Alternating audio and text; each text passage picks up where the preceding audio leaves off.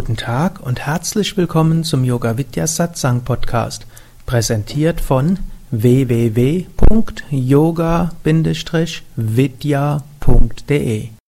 Diese Hörsendung besteht aus Mitschnitten aus Live-Vorträgen und Seminaren im Haus Yoga Vidya Bad Meinberg. Sie gibt dir wertvolle Hilfen und Inspiration für den spirituellen Weg zur Persönlichkeitsentwicklung, Selbsterkenntnis und Bewusstseinserweiterung.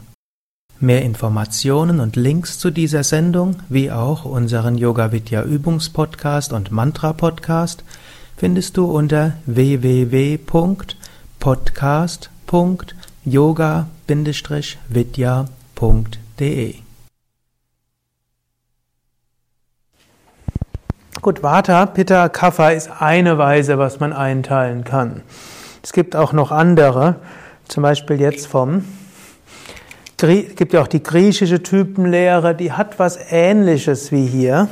Man nimmt sogar an, dass die griechische Typenlehre, die sich später über die Römer und dann ins Mittelalter weiter verpflanzt hat, irgendwo von den Indern beeinflusst wurde. Vermutlich ist die griechische Temperamentenlehre vom Ayurveda und von Indien nah über den Hellenismus nach Griechenland gegangen.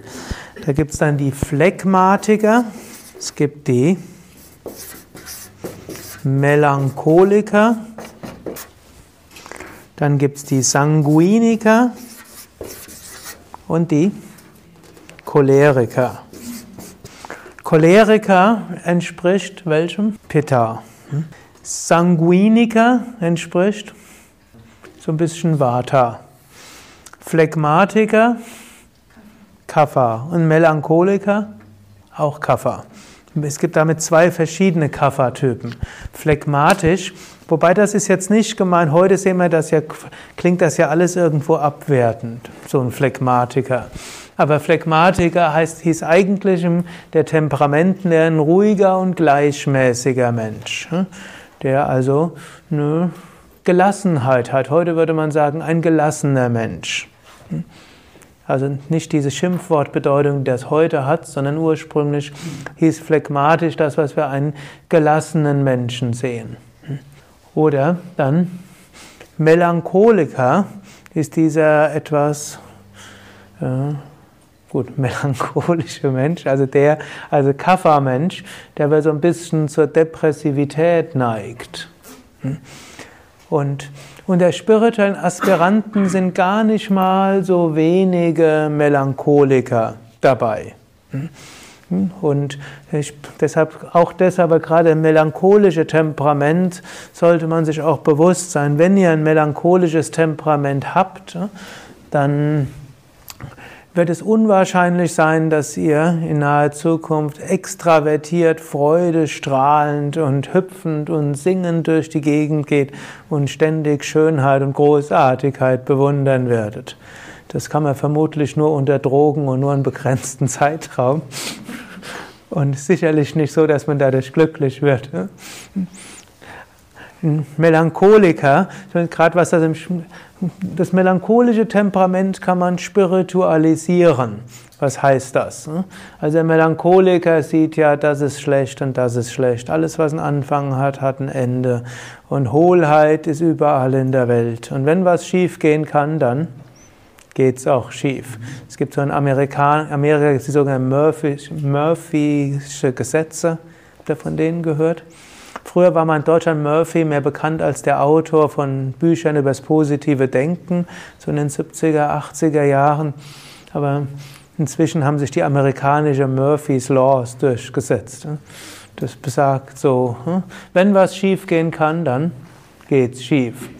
Wenn man ein Loch im Socken hat, einen anhat, wird man am Abend ins japanische Restaurant gebeten, wo man die Schuhe auszieht oder eine Yoga-Stunde. Oder wenn man hm, und so weiter. Also all das, was alles so schief gehen kann. Der Melancholiker sieht auch immer, wenn jemand freundlich ist, der hat sicher Hintergedanken. Und wenn was gut geht, wird sicher als nächstes schief gehen. Und ja, wenn es heute sonnig ist, Wird bald wieder regnen, außerdem dann regnet, dann ist vielleicht die Sonne zu lang und alles trocknet aus. Ja, entweder heute oder in vier Tagen. Man könnte sagen, das ist natürlich eine Weise, wie man irgendwo hm, ja, sich unglücklich macht aber auf eine andere Weise, so meine Erfahrung mit Melancholikern, die ich auch schon oft angeleitet habe, ein gewisses melancholisches Grundverständnis bleibt da. Und das ist auch nicht schlecht. Irgendwo habe ich mal in Psychologie heute eine Titelgeschichte gelesen, Lob der Melancholie. Und da stand so auch drin, unter den, die, der Anteil von großen Menschen und Erfindern und Musikern, die melancholisch sind, ist höher als der Durchschnitt der Bevölkerung. Also gerade diejenigen, die denken, alles geht schief, probieren wenigstens etwas zu erfinden, dass man trotzdem überleben kann. Diejenigen sehen die Probleme und auch die potenziellen Probleme und sorgen dafür, hm, dass hm, man etwas dagegen tut. Hm. Und so kann man, wenn man ein melancholisches Temperament hat, ist es auch gut, dass man würde fast sagen, so ein bisschen stolz auch drauf ist, ohne sich zu sehr damit zu identifizieren. Aber irgendwo das auch als Stärke zu begreifen, man sieht die Hohlheit hinter der Fassade, man sieht hm, irgendwo den Regen hinter der Sonne oder die Trockenheit hinter dem Regen und bereitet dann vor und hat deshalb auch eine wichtige Funktion. Das ist wie hm, Josef beim Pharao, hm, Im alten Ägypten dort ging alles gut und tolle Ernten und alles reich und dann kam der Josef und hat dem Pharao erzählt. Hm. Du, der Pharao hat einen Traum gehabt von sieben hm, fetten und sieben mageren Kühen und der Josef hat gesagt, sieben fette Kühe heißen sieben tolle Jahre und danach kommt die Trockenheit. Also vor am Beginn von sieben glücklichen Jahren hat er gesagt, danach folgen die schlimmen Jahre. Und also hat er Vorratsräume bauen lassen. Und das hat dann verhindert, dass die ganzen Ägypter hungers gestorben sind. Gut, und hat dann auch dazu geführt, dass der Rest seiner Familie nach Ägypten kam, denn die waren nicht so klug gewesen, in dieser Zeit äh, irgendwo vorzusorgen. Also, das wäre auch etwas, wenn man, ich brauche jetzt einfach mal dieses Beispiel, ich nehme mal eine Temperamentform an, die hilfreich ist. Wenn ihr Melancholiker seid, Seid ein bisschen auch, habt nicht zu stolz, aber ein bisschen stolz darauf, ist ein wertvolles Temperament, ihr seid in guter Gesellschaft, so viele Erfinder und Musiker und Genies hatten dieses melancholische Temperament und dann könnt ihr auch sehen, ihr habt schon öfters eure Familie und eure Firma vor Schlimmem bewahrt, weil ihr das vorhergesehen habt, was nachher gekommen ist. Auf spirituellem Gebiet sind die Melancholiker diejenigen, die besonders das Vairagya leben. Vairagya heißt Wunschlosigkeit, erkennen, nichts in diesem äußeren Universum macht einen wirklich glücklich. Alles in diesem äußeren Universum kann irgendwann zum Unglück führen. Alles, was einen Anfang hat, führt zu einem Ende. Damit ist man vielleicht zunächst mal nicht glücklich, aber wenigstens weiß man, das, was ich schon immer gedacht habe, ist eigentlich eine spirituelle Eigenschaft. Und dann, wenn man diese grundmelancholische Stimmung als solches annimmt, dann kann man auch schauen, habe ich einen Beruf, wo ich diese melancholische Grundstimmung auch einbringen kann. Also angenommen, ihr seid Melancholiker und ihr seid Verkäufer. Also im Normalfall passt das nicht richtig. Es mag Spezialgebiete geben, wo das hilfreich ist, hm, wo sich jemand freut, dass da jemand ist, der nicht überschwänglich das lobt und im Gegenteil sagt, Sie wollen das und das kaufen, wissen Sie, was da alles schiefgehen kann. Ich will Ihnen das mal erzählen und danach ihm doch irgendwo berät.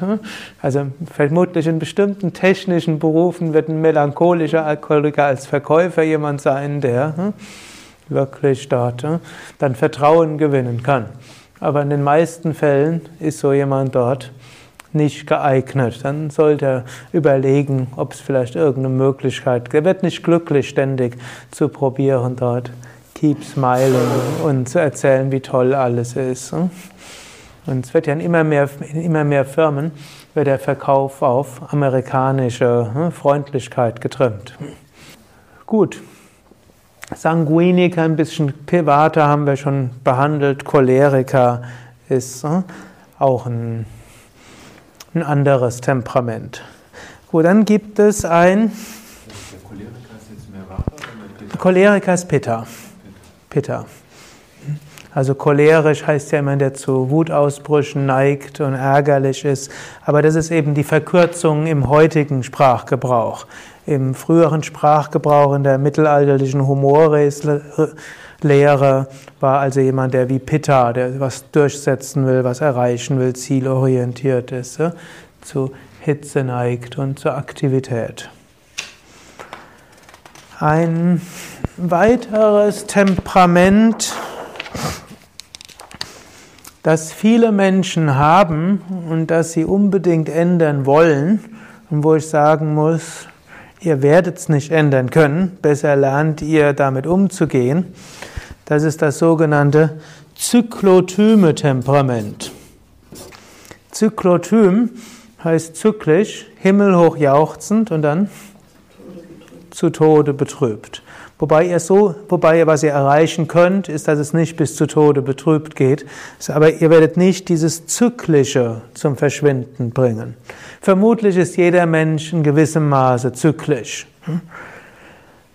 Aber vermutlich nur bis zum gewissen Grad. Also es gibt solche, die haben eben eher dieses, man kann Zyklotym sein und die anderen auch noch. Und Zyklotym kann auch sein, es mag Phasen geben, wo man melancholisch ist und wo man eher sanguinisch ist. Also es, und es gibt immer Mischformen, es gibt auch Lebenszeiten, wo mal das eine und mal das andere überwiegt. Aber wenn man zyklotymes Temperament ist, dann sollte man sich bewusst sein, das wird so sein. Und dann sollte man sich auch bewusst sein, ja, wie kann ich das, was ich mache, in meiner Hochphase machen und was kann ich dann machen in meiner Tiefphase? Und äh, das Schwierigste ist, also bei Zyklotymen ist manchmal so die Schwierigkeit, dass Menschen, die Yoga machen, anfangen in der Tiefphase. Dann üben sie intensiv Yoga und Yoga gibt viel Energie. Und dann kommen sie in die Hochphase und sie kommen nicht nur in die normale Hochphase, sondern kommen in die euphorisch übersteigerte Hochphase und hoffen dann, ja, jetzt habe ich so viel Energie und so viel Kraft und so viel Freude und so viel Enthusiasmus, jetzt werde ich bestimmt niemals mehr in ein Tief wieder fallen. Hm? Menschen mit zyklotymen Temperament, in der Hochphase sind, die denken ja gerne, das wird jetzt ewig weitergehen. Jetzt diesmal, äh, endgültig, dauerhaftes Glück und Zufriedenheit, fast so ein bisschen hystrionisch übersteigert oder manisch übersteigert. Denn letztlich die krankhafte Form der zyklotymen Persönlichkeit ist ja die manische Depression, hm, wo man in die Manie geht, vollständige Übersteigerung und dann abstürzt in hm, Selbstmordgedanken. Und nicht nur kleine, ab und zu mal Gedanken, was vermutlich der typische Melancholiker hat die auch öfters, aber er weiß, er wird sie niemals umsetzen und ein zyklotymes Temperament wird das auch irgendwann haben an dem Boden, aber manische Depression ist es mehr als mal irgend so eine Fantasie, von der man weiß, die hat man halt mal, geht vorüber. Und an dieser hohen Übersteigerung und dann fängt man an, man sinkt wieder ab. Und dann, oh, jetzt geht ja doch nichts, jetzt falle ich rein und jetzt werde ich niemals mehr glücklich sein. Und jetzt, was habe ich falsch gemacht, dass ich dorthin bin? Oder ist alles falsch und keiner mag mich, es hat doch keinen Sinn. Und dann stürzt man ziemlich ab. Wenn man dagegen weiß, ich habe diese Phase und ich habe jene Phase, und dann kann man auch überlegen, wie kann ich die Hochphase leben und wie kann ich die Tiefphase leben. Und vielleicht merkt man sogar, es sind nicht wirklich Hoch- und Tiefphasen. Vielleicht ist das eine eine eher extravertierte Phase und das andere ist eine eher introvertierte Phase. Das eine ist eine Hochgeschwindigkeitsphase und das andere ist eine Niedriggeschwindigkeitsphase. Und Wenn man merkt, man kommt aus der Hochgeschwindigkeitsphase in die Tiefgeschwindigkeitsphase hinein, dann ist es gut, rechtzeitig einen Gang runterzuschalten, rechtzeitig vielleicht auch die Anzahl von Tätigkeiten zu reduzieren, vielleicht rechtzeitig ja, zu wissen, aha, diese andere Phase will sich jetzt manifestieren. Vielleicht auch mal einen Schweigetag einlegen, vielleicht ja, irgendwo mit, wenn man Partner hat, mit dem Partner sprechen, du, du weißt ja, ich habe diese Stimmungsschwankungen, jetzt scheint da eine ruhigere Phase zu sein und ich müsste ein bisschen ruhiger sein. Wenn man das rechtzeitig macht, dann harmonisiert sich das Ganze und dann kann man auf einem gewissen Level sein, um wieder enthusiastisch von vorn wieder weiterzugehen. Wenn man es zu spät bemerkt oder nicht recht und nicht sich rechtzeitig anpasst oder noch dazu sich niedermacht, weil man jetzt da wieder reinfällt oder sich oder andere dafür verantwortlich macht, dann kann man ziemlich reinrutschen. Und dann, wenn man einmal ziemlich drin ist, da muss man nur aufpassen, dann gilt nicht das, was ich eben gesagt hatte, wenn man reinrutscht, dass man sich eher etwas zurückziehen sollte und ein bisschen in hm, ja, Schweigen, weniger Kontakt. Wenn man mal richtig drin ist, dann kann sich das irgendwo selbst bestärken und kann man lange drin sein. Dann müsste man irgendwo aktiv Kontakt auch suchen und irgendwie was tun und vielleicht einige der Übungen auch machen, die wir nachher machen werden, nämlich was kann ich machen, dass es mir Freude macht, wie kann ich es machen, dass meine Fähigkeiten eingesetzt werden können und so weiter.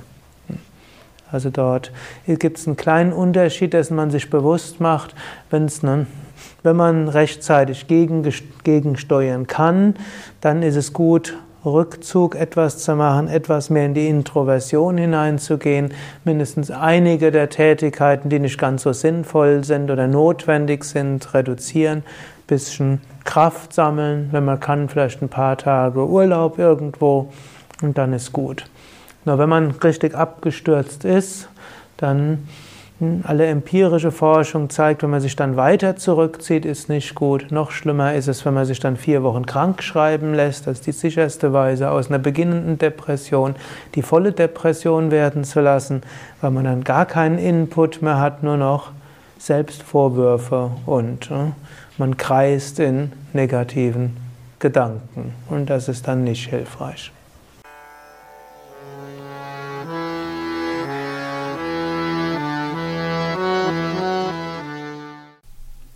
Dies war also die aktuelle Ausgabe des Yoga Vidya Satsang Podcasts, präsentiert von www.yoga-vidya.de. Das ist yoga-vidya.de. Mehr Informationen und Links zu dieser Sendung, wie auch unseren Yoga Vidya Übungspodcast und Mantra Podcast findest du unter www.podcast.yoga-vidya.de Podcast schreibt sich P-O-D-C-A-S-T yoga-vidya.de Mehr Informationen für den Weg von Yoga und Meditation erhältst du unter unserer Website da findest du auch das Seminarprogramm der Yoga Vidya Seminarhäuser im Westerwald und im Teutoburger Wald Bad Meinberg, das Kursprogramm der 50 Yoga Vidya Zentren und die Adressen von über 1200 Yogalehrern. www.yoga-vidya.de Über Kommentare freue ich mich, insbesondere natürlich auf iTunes und auf podster.de und meinem Blog www.blog.yoga-vidya.de Bis zum nächsten Mal, alles Gute, herzlichst Sukadev